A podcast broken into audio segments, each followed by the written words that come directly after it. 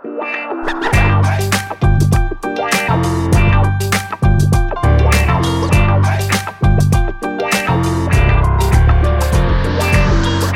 welkom bij een nieuwe aflevering van een podcast over voeding. In deze podcastserie gaan we in op de wetenschap achter voeding en laten we wetenschappers aan het woord over allerlei thema's die met voeding te maken hebben. Bart Mol van I'm Foodie, zoals altijd, is er weer bij. Hoi Bart. ja, Arnoud, ik ben er weer. Gezellig. Leuk, een nieuwe ja, show. Zin in. En vandaag hebben we Floor Scheffers te gast. Hoi Floor. Hoi. en Floor is voormalig docent voeding en diëtetiek aan de Haagse Hogeschool en voedingsepidemioloog daar struikelde ik even over. Zeg jij het even goed, Floor? Hoe zeg je dat?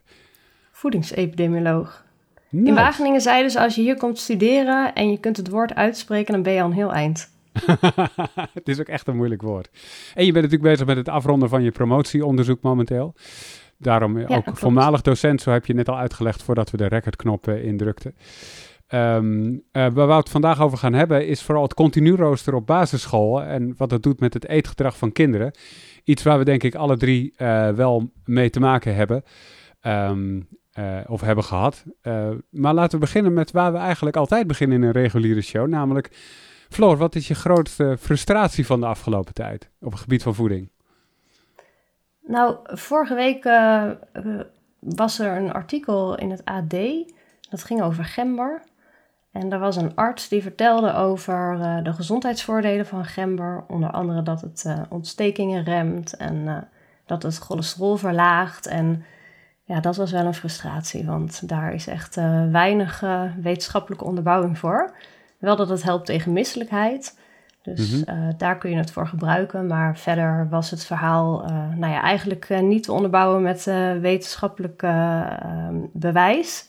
Ja, en dat zie je zo vaak. En ja, dit was wel weer echt een, een frustratie. En zeker omdat het AD eh, twee jaar geleden ongeveer een, een, een, onderzoeker uit Wageningen aan het woord liet, ook over gember. En dat dus wel een goed verhaal was. En toen dacht ik, hoe kan dit toch? Dat je dan als krant zelf niet twee jaar hiervoor... Ja, het is ongelooflijk toch? Dus ja, dus dat is een grote voedingsfrustratie. ja, en zo heb ik er elke dag wel tien hoor. Ja, ik snap hem. Hoe komt ze, want dit is zeg maar, als er, als er onjuiste informatie over voeding ergens online verschijnt. Dat gebeurt natuurlijk heel vaak. Um, maar dit is een arts. Daarvan verwacht je toch wel enig inzicht in hoe de wetenschap ervoor staat. En als hij, zo iemand het niet weet, dat diegene zegt, ik weet het eigenlijk niet. Waarom, hoe komt dat dan toch dat hier dan, dat het, dat het niet onderbouwd is? Ja, mooie. Sowieso ook dat, dat, ik weet het niet. Dat vind ik ook een hele mooie. Want ik denk mm -hmm. dat als je diep in de wetenschap duikt, hoe diep je erin komt, hoe vaker je leert dat het ook goed is om te zeggen dat je het niet weet. Dus dat je heel erg bewust, onbe uh, bewust onbekwaam bent. Mhm. En uh, ja, hoe dat met artsen zit, ik weet het niet zo goed. Kijk, het valt me wel vaak op, en dan wil ik niemand uh, voor zijn schenen schoppen die arts is, maar het valt me wel vaak op dat artsen vaak op de stoel gaan zitten van, van een diëtist of van een voedingswetenschapper. En kijk, ik, um, mijn onderzoek, eh, bijvoorbeeld mijn promotieonderzoek gaat over vruchtensappen en over suikerhoudende dranken en hart- en vaatziekten en diabetes. Maar ja, ik ga ook niet iemand behandelen op het gebied van diabetes. Maar ik weet wel heel veel van de voedingskant. Dus ik denk vaak wel een beetje schoenmaken blijft bij je leest. Ja, ik weet het niet zo goed wat er hier misgaat. Maar er gaat in ieder geval, ja, er zijn zoveel mensen natuurlijk ook die geschoold zijn die van alles roepen. Dus ja, goede vraag. Ik weet het niet. ja, ik vind het ook fascinerend dat zoiets dan, wat je zegt al, er was een paar jaar geleden een artikel waarin het wel goed omschreven stond. Um, hoe kun je, dit is een beetje buiten het onderwerp, maar hoe kun je als lezer nou weten of het goed onderbouwd is of niet en of het gestoeld is op solide wetenschap? Ja, ik denk dat de belangrijkste kenmerken vaak zijn in de, de absolute termen die gebruikt worden. Hè? Dus heel zwart-wit denken, zwart-wit uitspraken. Uh, die zijn vaak niet uh, onderbouwd, want de, de onderbouwde boodschap is vaak heel genuanceerd. Een ja maar of een ja als, uh, dat soort dingen. En um, ja, hoe kun je het anders uh, uh, zien? Ja, ik weet niet. Uh, kijk, weet je wat lastig is? Mensen kunnen wel geschoold zijn, maar mensen kunnen nog steeds wel moeite hebben met het interpreteren van wetenschappelijk onderzoek. En als je als leek, wat heel logisch is, ook niet de vaardigheden heb, hebt om het bewijs te interpreteren. Dus er wordt gestrooid tegenwoordig op social media met allerlei bronnen bijvoorbeeld wetenschappelijke bronnen. En dan lijkt het alsof het heel erg onderbouwd is. Maar um, ja, degene die het zelf uh, gebruikt, die leest het vaak niet of kan het niet juist interpreteren. Laat staan degene die het leest. Dus ja, hoe is het verder te herkennen? Ja, gewoon, ja eigenlijk gewoon heel, heel lastig is dat. Dus als lezer ben je dan eigenlijk bij voorbaat kansloos? Nou, niet bij voorbaat kansloos, maar ik denk wel dat het heel belangrijk is om uh, zelf ook te leren om uh, wetenschappelijk bewijs te interpreteren. En ja, om, om te weten waar je dan op moet letten. Daar kunnen we ook nog wel een keer een podcast over maken. Ja, ik wou net zeggen, ik kan hier makkelijk een half uur over doorgaan. Maar we hebben nog meer, nog meer om over te praten. Um, uh, het continu rooster uh, op de basisschool. Even voor de mensen die niet weten hoe, hoe, wat dat is en hoe dat eruit ziet. Even kort een uitleg. Wat is het en waarom bestaat het? Ja, nou het continu rooster, uh, daar zijn eigenlijk heel veel verschillende varianten van. Er is de, de, de drie meest voorkomende varianten van het continu rooster zijn ook vaak wel bekend. Dat is het, uh, het, uh, vijf, uh, ja, vijf gelijke dagen model. Dus waarbij kinderen vijf ja, dezelfde dagen op school hebben, dezelfde tijden.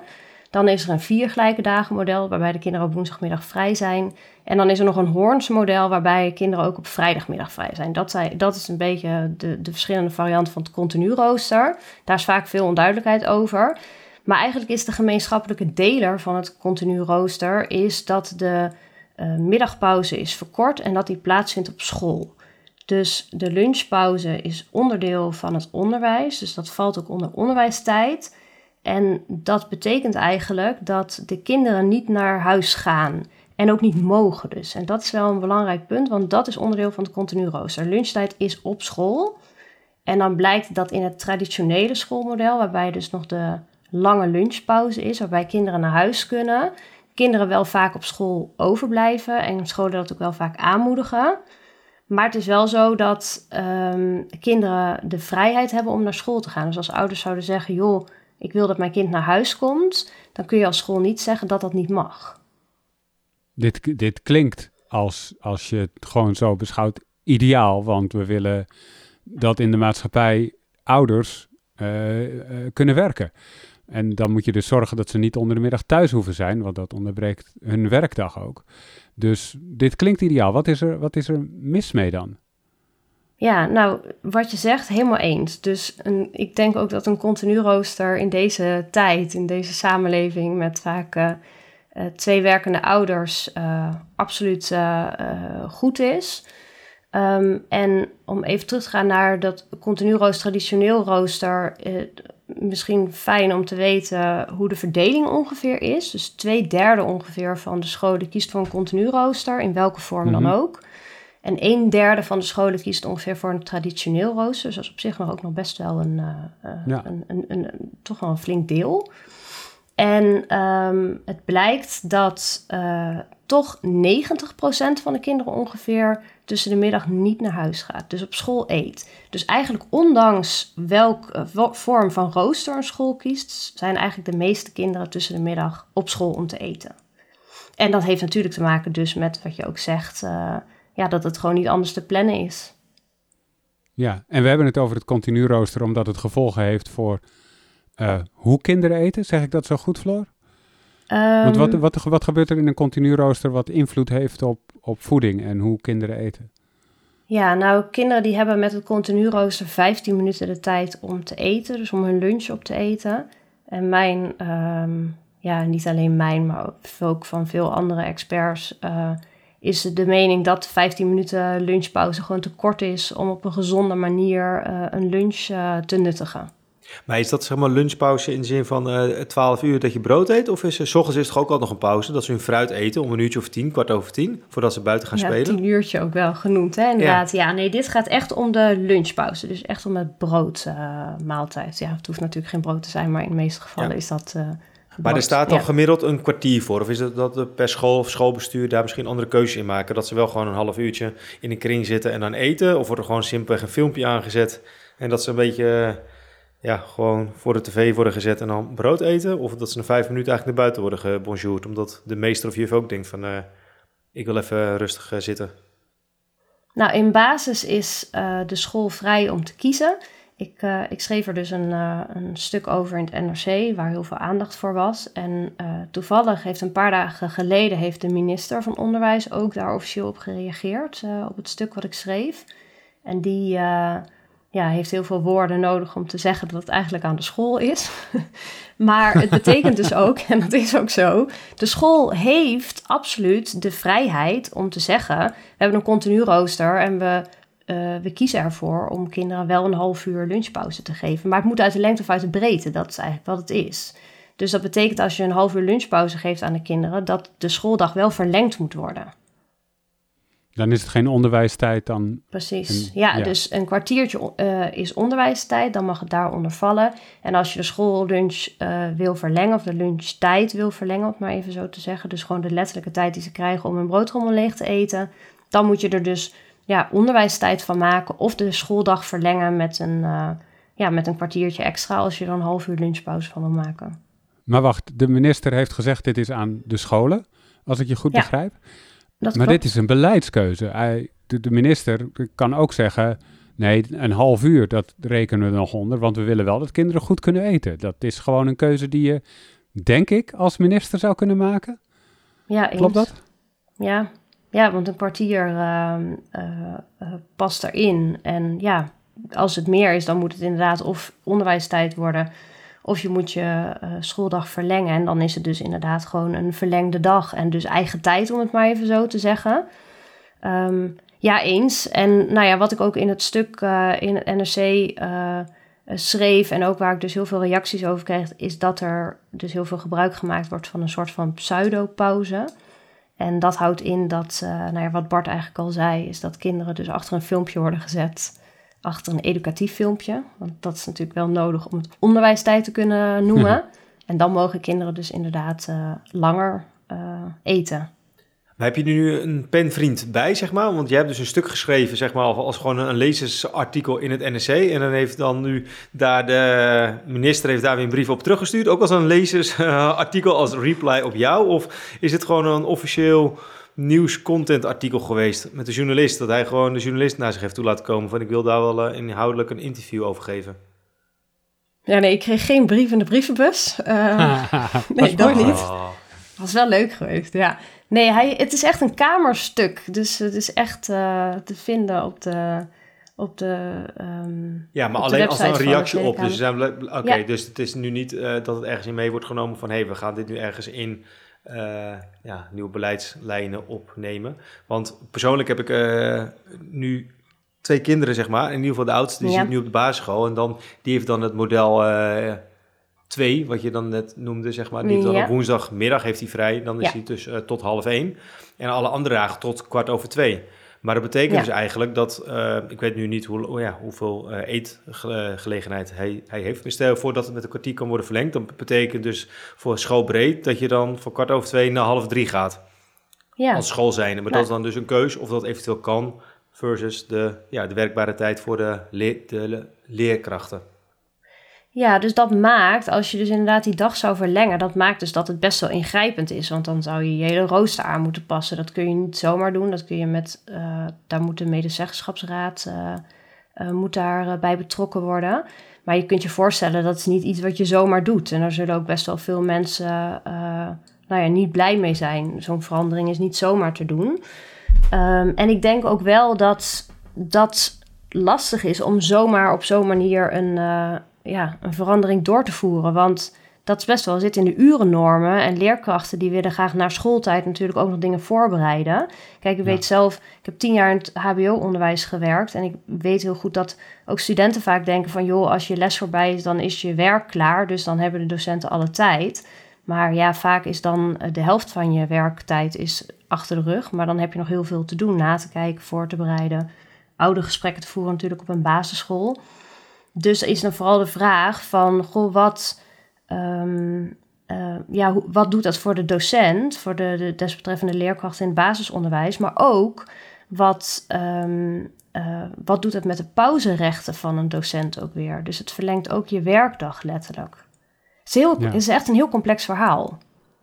Het is net wetenschap. Het is gewoon heel genuanceerd eigenlijk. Ik wil trouwens nog even toelichten voor de mensen die het niet weten, maar hoe dat dan gaat, dat ze, de minister hierop antwoordt, is uh, politici, Tweede Kamerleden lezen kranten. Dus eh, vrij logisch. Ehm, en die lezen dan jouw artikel, Floor, en die denken dan: hé, hey, ik ga de minister hier vragen over stellen. Die sturen dan die vraag in.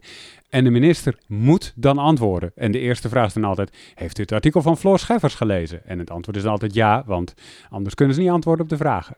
En vervolgens komen daar inhoudelijke vragen over en dus ook inhoudelijke antwoorden. En zo wordt dus een onderwerp wat eerst in de krant stond ook een politiek onderwerp. Maar dat betekent niet dat het gelijk een plan is voor een beleidswijziging of wat dan ook. Meestal is het antwoord: ja, we zijn ons ervan bewust, maar het is niet ons pakje Jan. En kennelijk, Floor, als ik het goed begrijp, heeft de minister dat eigenlijk nu ook zo gezegd. Ja, klopt. Ik heb het, uh, ik heb het artikel uh, van het NRC heb ik gedeeld op LinkedIn. En dat is uh, meer dan, alleen mijn post al is al meer dan 350.000 keer gelezen. Zo. En 500 mensen die hadden het gerepost en 4000 mensen hadden erop gereageerd, commentaar gegeven, geliked. En nou, toen heeft NRC het ook gedeeld op, op LinkedIn. En uh, toen is die nog uitgelicht door uh, LinkedIn zelf, omdat het natuurlijk heel veel uh, tractie had, het, het artikel. Mm -hmm. En um, ik heb ook veelvuldig de ministers allemaal getagd in het bericht, omdat ik gewoon vond dat er, ja, ik dacht als er zoveel reactie op is vanuit ouders, vanuit leerkrachten, dan moet er iets mee.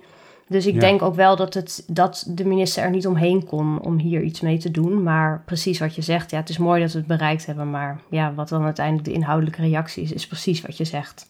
Maar wat is nu, nu wel vervolgens wat je wenst, zeg maar? Hè? Want je hebt in eerste instantie heb je dus een persoonlijke frustratie gehad, uh, omdat je met je eigen kind dacht van, hé, hey, dit, dit gaat niet goed. Of je ziet dat, er, dat je denkt, ja, waarom is er zo uh, weinig tijd? Of wat, wat was, om even terug, terug te gaan naar het begin van, wat was überhaupt voor jezelf dan de motivatie geweest om in de, in de pen te klimmen, zeg maar? Waarvan je denkt, dit gaat fout en wat moet er dan uiteindelijk beter? Ja, nou, natuurlijk vooral vanuit mijn, uh, vanuit mijn vak, dus uh, als uh, diëtist en voedingsepidemioloog. Kijk, ik zie bij mijn eigen kinderen, dat heb je denk ik zelf ook, dat je dingen opmerkt en dan denkt, goh, wat vind ik daar als professional van? En ik merkte op dat uh, mijn oudste dochter bij de kleuters gewoon wel genoeg tijd had om, uh, om te eten. En zodra zij naar groep 3 ging, dan werd die tijd ineens een stuk korter. Logisch ook, want daar wordt natuurlijk ook de echte, het echte onderwijs komt daar om de hoek kijken. Met alle dingen die moeten gebeuren in de klas. En ik dacht vooral van ja, als die broodrommel uh, zo leeg of niet leeg is en zo vol zit nog, wat zouden andere ouders hiervan uh, ervaren? Hebben die dat ook? Herkennen die dit probleem? Dus daarom heb ik het op Instagram gedeeld. Nou, daar heb ik ondertussen best wel wat volgers. En daar werd ik zo gebombardeerd uh, onder onder, over, door reacties van mensen die zeiden: Oh, ik herken dit. Leerkrachten ook, die zeiden: Ik herken dit ook, maar ik weet niet wat ik ermee moet. En toen dacht ik dus: Ik schrijf er een stuk uh, over in het NRC. En ja, dan is, staat daarnaast natuurlijk nog wat vind ik daarvan als professional. En dat was ook de reden om het stuk te schrijven omdat ik uh, van mening ben dat wanneer kinderen niet genoeg tijd krijgen om hun lunch te eten, dat dat uh, ongezond eetgedrag in de hand werkt. En dat is eigenlijk voor mij de reden geweest om in die, uh, ja, om in spreekwoordelijke pen te klimmen. Want hoe werkt dat? Hoe, hoe werkt het ongezond eetgedrag in de hand? Nou, op het moment dat kinderen natuurlijk uh, uh, heel korte tijd hebben, allereerst maken we voeding heel erg tot een noodzakelijk iets. Zo van je moet het doen. Je moet het tussendoor snel doen. Eigenlijk wat wij volwassenen ook vaak helaas wel doen. Eten achter de computer terwijl we nog aan het werk zijn. Dus we letten dan helemaal niet op wat we eten. Maar ook uh, als je zo snel eet, je koudt niet goed. Nou, dat ja. is sowieso wat het doet met, uh, ja, nou, dat is niet het allergrootste probleem, maar als je niet goed koudt op je voeding, dan heeft dat zeker ook wel uh, effect op de opname van voedingsstoffen. Denk mm -hmm. eventjes aan uh, bijvoorbeeld als je mais niet goed koudt, nou hoe dat dan je lichaam verlaat, onverteerd en wel.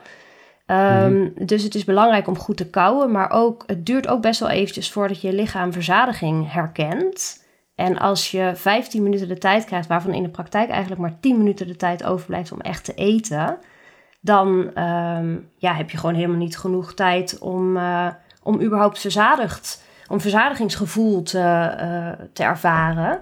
En dat zorgt er dan weer voor dat uh, kinderen zich snel zouden kunnen overeten.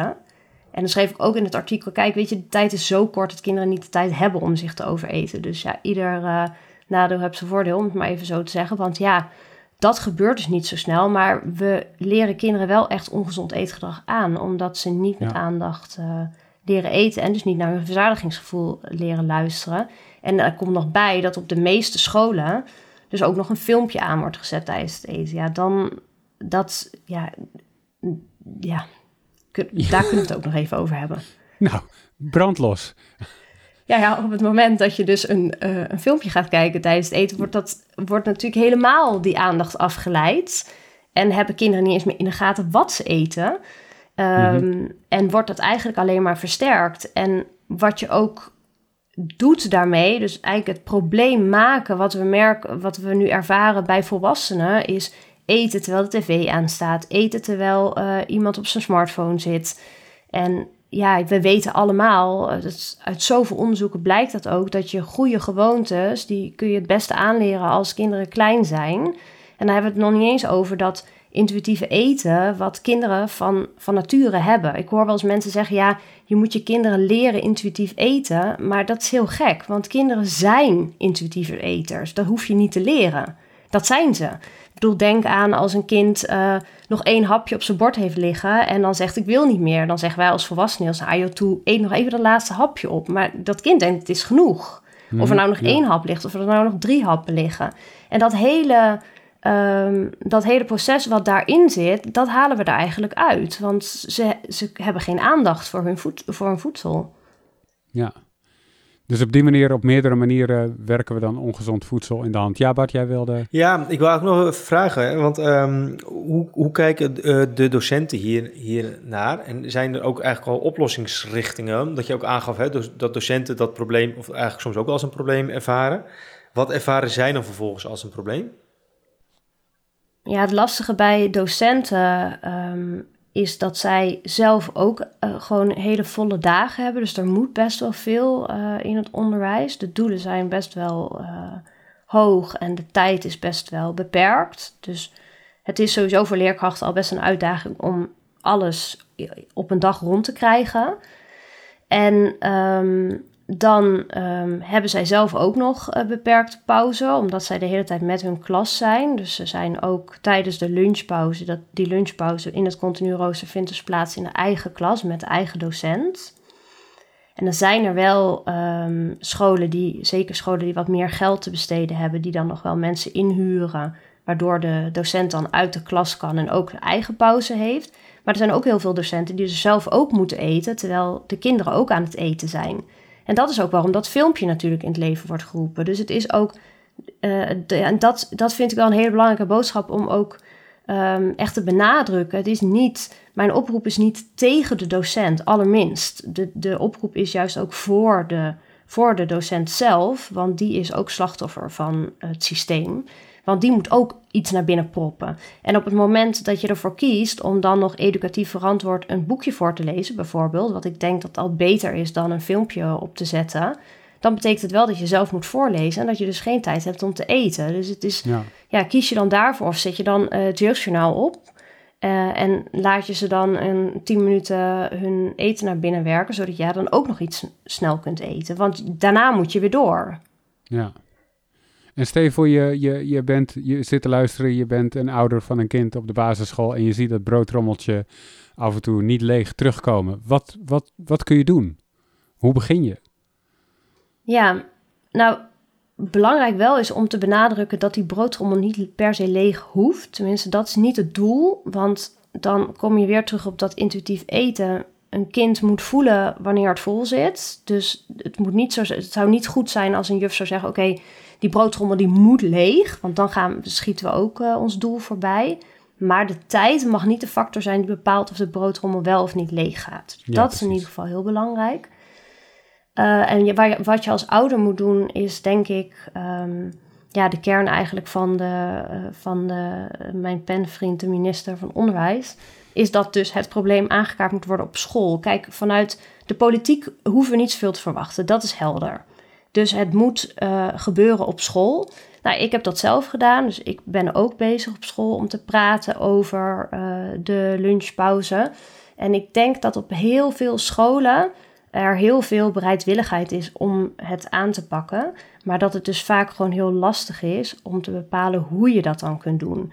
Ik denk dat de sleutel ligt door onderwijstijd uh, te pakken. Ehm, en die, zeg maar, of laat ik het anders zeggen, door de lunch te verweven met onderwijs. En daardoor meer tijd te kunnen pakken voor de lunchtijd. Maar ik weet ook dat heel veel leerkrachten dan zeggen: ja, maar dat betekent dat ik mijn lestaken gewoon niet afkrijg. Er is geen tijd over op een dag. Ja, en dan kom mhm. je weer terecht in, dan moet toch de, de lesdag verlengd worden. Dus het, het blijft gewoon wel een heel ingewikkelde uh, discussie. Maar hoe ver ben jij dan nu? Want je hebt het nu te sprake gebracht bij jullie op de school. Uh, wat kan je erover zeggen? Hoe ver je dan, dan nu bent? Nou ja, we zitten heel erg in de ontwerpfase ook van wat is haalbaar. Kijk, de urgentie is heel duidelijk. En dat merk ik ook op andere scholen, is ook gewoon heel duidelijk. En dan is natuurlijk ook de vraag, wat wil je als school? Hè? Hoe ver wil je daarin gaan? Hoe belangrijk is voeding voor desbetreffende school? Er zijn scholen die zeggen, ja, voor ons is dat gewoon niet uh, onze kernwaarde. Voeding is gewoon, ja, toch een, iets wat moet gebeuren. Het is belangrijk dat de kinderen de tijd krijgen om het uh, op te eten, op te drinken. Maar meer dan dat willen we, willen we niet per se. Uh, onze school is uh, wat idealistischer, dus die wil daar wel graag iets mee doen en vindt dat echt heel belangrijk. Ja, dan kom je in dingen als kun je het verpakken als deel, deel, van onderwijs. Dus bijvoorbeeld um, moestuinen. Um, nou ja, dat zijn wel he hele idealistische oplossingen natuurlijk. Maar goed, die zijn er wel. Bij ons op school is er ook een project waarin uh, een klas een, uh, een moestuin heeft en daar zelf dingen verbouwt. En ja, maar dat moet dan wel verweven worden echt in het onderwijs. Dus ook met elkaar bijvoorbeeld het bereiden op school. Um, uh, ga eens een keer met elkaar iets bakken, bijvoorbeeld, als onderdeel van het onderwijs. Ik had het er met, met onze directeur ook over. Van je, je kunt ook rekenles doen met, met eten. Eh, rekenen van zoveel grammen. Ehm, wat gebeurt er als je iets kookt? Wat gebeurt er dan met je voeding? Ehm, ja. Maar is het zo dat op het moment als je het gaat integreren met een lespakket of een thema, als je dan gaat hebben over van nou, we eten nu brood, er zit volkoren in, nou, hoeveel vezels uh, zit erin, hoeveel heb je nodig? Nou, dan kan je hem wel over rekenen, et cetera. Maar per saldo ga je daar daarmee niet langer de tijd hebben om te eten. Of ga je dat soort dingen bespreken al tijdens het hebben van je pauze. Moet ik het zo zien? Ja, dat zou me heel mooi lijken als je dat, uh, als je dat tijdens je pauze, en dat tenminste tijdens de pauze, ja, dan is het ook mooi, hè? Want dan ga je het niet per se als pauze zien, maar dan is het gewoon onderdeel van je dag. Of maar inderdaad, tijdens het eten, ja. Want, of is jouw wens uiteindelijk ook dat uh, je echt een verzorgde schoollunch hebt, zeg maar? Want we hebben uh, ook Onno van Schijk een keer in de show gehad. Uh, dat is een van de initiatiefnemers, of in ieder geval de drijvende krachten achter de gezonde basisschool van de toekomst. Die zijn er ook al een aantal jaar mee bezig, met name in Limburg en die omgeving. Wat heel veel mooie wetenschappelijke resultaten geeft. Ook dat je denkt, hey, dit heeft ook echt wel een lange termijn positief effect. Uh, maar dan zie je wel best wel, ja, dat hetgeen wat ik ervan weet, een enorme, ja, je moet het wel echt heel goed integreren, uh, schoolbreed of misschien wel schoolbestuurbreed, omdat het best wel een grote impact heeft. Het is niet even een klein stukje wat je even toevoegt aan je, aan je beleid, zeg maar. Nee, dat klopt inderdaad. Ja, ik denk dat die schoollunch gaat ook heel erg over de inhoud van een lunch. Hè? Dus wat zit er in die broodtrommel? Dus dat is ook uh, vaak wel bedroevend. En, um, en mijn punt gaat heel erg over de randvoorwaarden van tijd hebben om te uh, lunchen. En dat daar ook beknibbeld wordt sinds we het continu rooster hebben. Vroeger was het gewoon normaal om, om tijd te hebben daarvoor en nu niet meer. Um, dus als je uh, uh, iets informatie opzoekt over de continu rooster, dan wordt er ook steeds letterlijk gezegd dat is met verkorte lunchpauze. En dan denk ik, ja, dat lijkt me niet de meest gezonde uh, manier om om te gaan met, met eten. En wat je zegt over die gezonde lunch, ja, ik denk dat dat zeker hand in hand gaat met elkaar. En ik denk dat die gezonde lunch ook heel belangrijk is voor, zeker voor kinderen uit, uit gezinnen die, ja, die zich geen gezonde lunch kunnen veroorloven. Daar zit natuurlijk ook een heel belangrijk uh, punt. Maar moeten we daar uiteindelijk uh, wel naar streven dan, denk je? Dat, is dat een beetje de holy grail waar we binnen nu zoveel jaar misschien wel heen moeten? Dat we gewoon echt allemaal gewoon echt een uur lang lekker lunchen op school voor zowel leerling als docent, we maken er gewoon één groot feest van? Of is dat een beetje een te utopisch beeld die ik erbij heb? Want ik heb wel eens het idee dat dat bijvoorbeeld in Scandinavische landen, om die als voorbeeld erbij te halen. Ik ben ooit zelf een keer op, het, een, uh, op een schoolexcursie geweest. Nou, nu praat ik helemaal uit jaren geleden, maar in ieder geval, toen was het wel, toen, keken wel mijn ogen uit van wauw. En dat was ja, echt nog een soort van walhalla van heel veel keuzes die je daarin kon maken. Het wordt wel vaker in, in, ja, als, voorbeelden, wordt als voorbeeld gehaald. Heb je daar uh, ook uh, ervaring mee? Of ja, dat je ook natuurlijk hebt gekeken naar andere voorbeelden hoe het zou kunnen? Ja, ik ben daar zeker voorstander van. En het grappige is eigenlijk dat we dat wel doen, bijvoorbeeld op het kinderdagverblijf. Dus mijn jongste dochter, die uh, zit op het kinderdagverblijf en daar hebben ze een warme lunch. En dat wordt gekookt, s ochtends, elke ochtend. Dus als je daar je kind aflevert, dan staan er meerdere mensen in de keuken een hele verse en gezonde maaltijd te bereiden. En dan wordt dat met elkaar opgegeten en daar is tijd voor. En nou ja, wat wij eigenlijk ook weten, zien eten doet eten. Hè? Dus uh, als je andere kinderen groenten ziet eten waarvan je misschien thuis denkt, nou dat ga ik niet eten. Gaan kinderen dat daar toch eten? En vervolgens eten ze het dan thuis niet. Maar dat is, daar zie je wat dus die kinderen, sociale omgeving doet.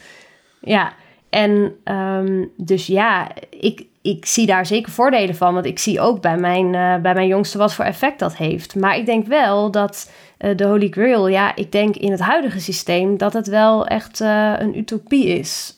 betekent niet dat het niet mijn ideaal zou zijn. En het is ook zo zonde, want dan, als ik dan even als moeder kijk, dat ik dan mijn jongste naar een kinderdagverblijf breng, waar ik dan heel bewust voor kies dat dit er is. En dan vervolgens zit mijn oudste een paar jaar later uh, met een broodtrommeltje met uh, boterhammen uh, in een klas waar ze tien minuten heeft om het op te eten. En dan denk ik, wat is gebeurd in die, in die paar jaar, zeg maar. Ja, ja, dat is de vloek die continu rooster heet, kennelijk. Ja, in ieder geval de vorm waarin wij het gieten. Dus ik kreeg ook wel reacties van feministen die zeiden: ja, maar het continu rooster heeft ervoor gezorgd dat uh, beide ouders, vooral de moeders, werd dan in dit geval gezegd, kunnen werken.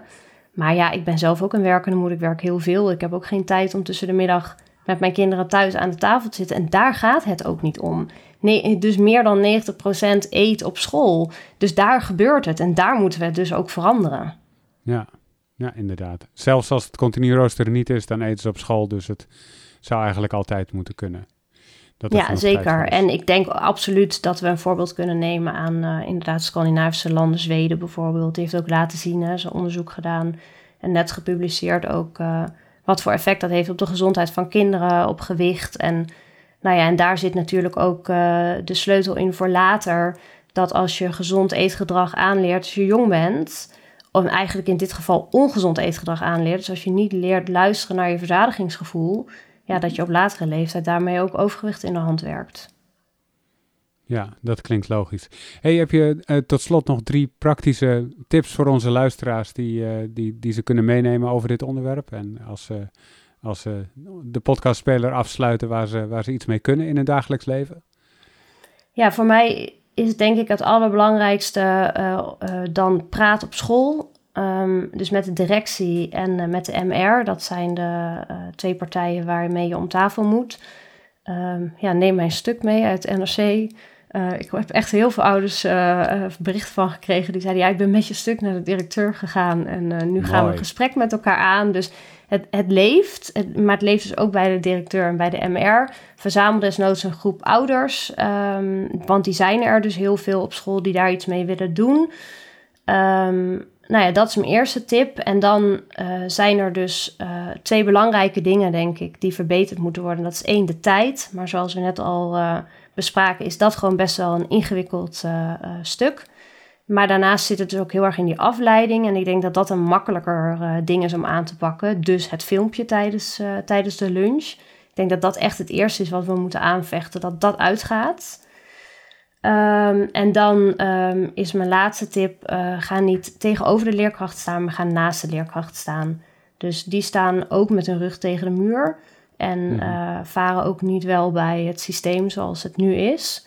En um, ik denk dat dat heel belangrijk is, want als je die meeneemt, dan kun je verandering uh, brengen. Ja, duidelijk. En wie zou er moeten vragen als volgende gast in deze podcast? Ja, ik had het net al even over overgewicht. Hè, wat uh, dus een, uh, een belangrijk uh, gevolg kan zijn van het niet van, van een ongezond eetgedrag aanleren als kinderen nog jong zijn. Dus ja, ik zou dan heel snel denken aan Lisbeth van Rossum. Volgens mij hebben jullie nog nooit gehad hè, in, de, in de podcast. Nou ja, die is, dat is een internist, internist endocrinoloog uit Erasmus.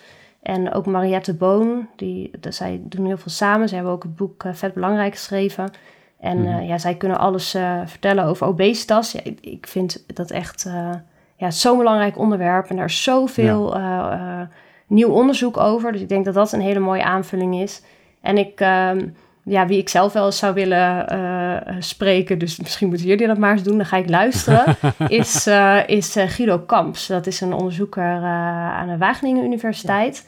En, um, dat is al een vriend, een vriend, van de show, die hebben we al gehad. Maar die kunnen we nog een keer. Oh, hebben jullie die al gehad? Ja, oh, zeker. kijk, ja. en hebben jullie het ook over technologie gehad, of niet? Over? technologie en voeding? Ja, zeker. Omdat, uh, ja, wat Guido, wat, uh, Guido was voor me ook uh, een deelnemer aan Heel Holland Bakt. Heeft hij ook al meegedaan, Ja, precies, dat klopt. Ja, ja, ja. ja. Nee, dat hebben we ook al eens, uh, wel het ook al gehad over uh, ja, het gebruik van technologie. En de, daar ging eigenlijk met name die show om. Over uh, okay. de diëtist van oh, de toekomst ging het een beetje over. Diëtist 2.0. Oh ja. Ja, was ook al in seizoen ja. 1 en we zitten nu in seizoen 5. Dus dat snap ik wel. Oké, okay, maar dan heb ik dus toch wel iets om te luisteren. Ja. Zeker, ja. nou ja, we zijn al vijf seizoenen onderweg. Nee, maar het is wel een goede tip hoor. Maar misschien ga ik hem toch nog een keertje even vragen inderdaad. Voor een leuke nieuwe show. Ja. Er zijn vast ook weer nieuwe technologische ontwikkelingen waarover hij uh, mooi kan vertellen. Ja. Hey Bart, heb jij ja, tot slot van deze... Ja, sorry. Oh ja, en ik wou zeggen, ja, en, en Lisbeth van Rossum is veel ook hè, in podcasts. Maar ik denk, er is zoveel te vertellen dat er ook echt nog heel veel uh, um, ja, over is om hier ook in deze show te vertellen. Yes. Bart, heb jij tot slot van de aflevering nog dingen die je vanuit I'm Foodie eventjes wil benoemen? Nou, eigenlijk niks. Gewoon uh, word vriend van de show. Dus uh, vriendvandeshow.nl slash pof. Podcast over voeding. En uh, hoe meer vrienden, hoe beter. Allemaal en, leuke shows. En kopen de boeken. Ja, dat is een beetje corny om te zeggen. Maar op die manier kunnen we een beetje deze leuke shows blijven maken. En tot de volgende keer dat we weer broodje Jaap hebben. Hè? Daar heb ik, al, heb ik yes. alweer zin in. Zeker ook. Uh, dan wil ik tot slot nog even zeggen, vind je deze podcast nou leuk? Geef ons vijf sterretjes op je favoriete podcast app. Help anderen om ons te vinden. En vind je dit onderwerp belangrijk? Uh, stuur deze podcast dan door naar mensen waarvan je weet dat die het ook belangrijk vinden. Dan kunnen ze ook gaan luisteren. Helpt ons, helpt hopelijk ook scholen op het uh, goede pad te brengen rondom het continu rooster. Dat lijkt me ook belangrijk om te doen. Hey, dankjewel Bart. Yes, dat was me weer een genoegen. En vooral, en vooral dankjewel Floor. Ja, dankjewel dat ik te gast mocht zijn. Super, uh, super mooi om uh, aandacht te vragen voor dit onderwerp. Dank jullie wel. Yes, jij dankjewel voor het luisteren. En tot de volgende keer. Later.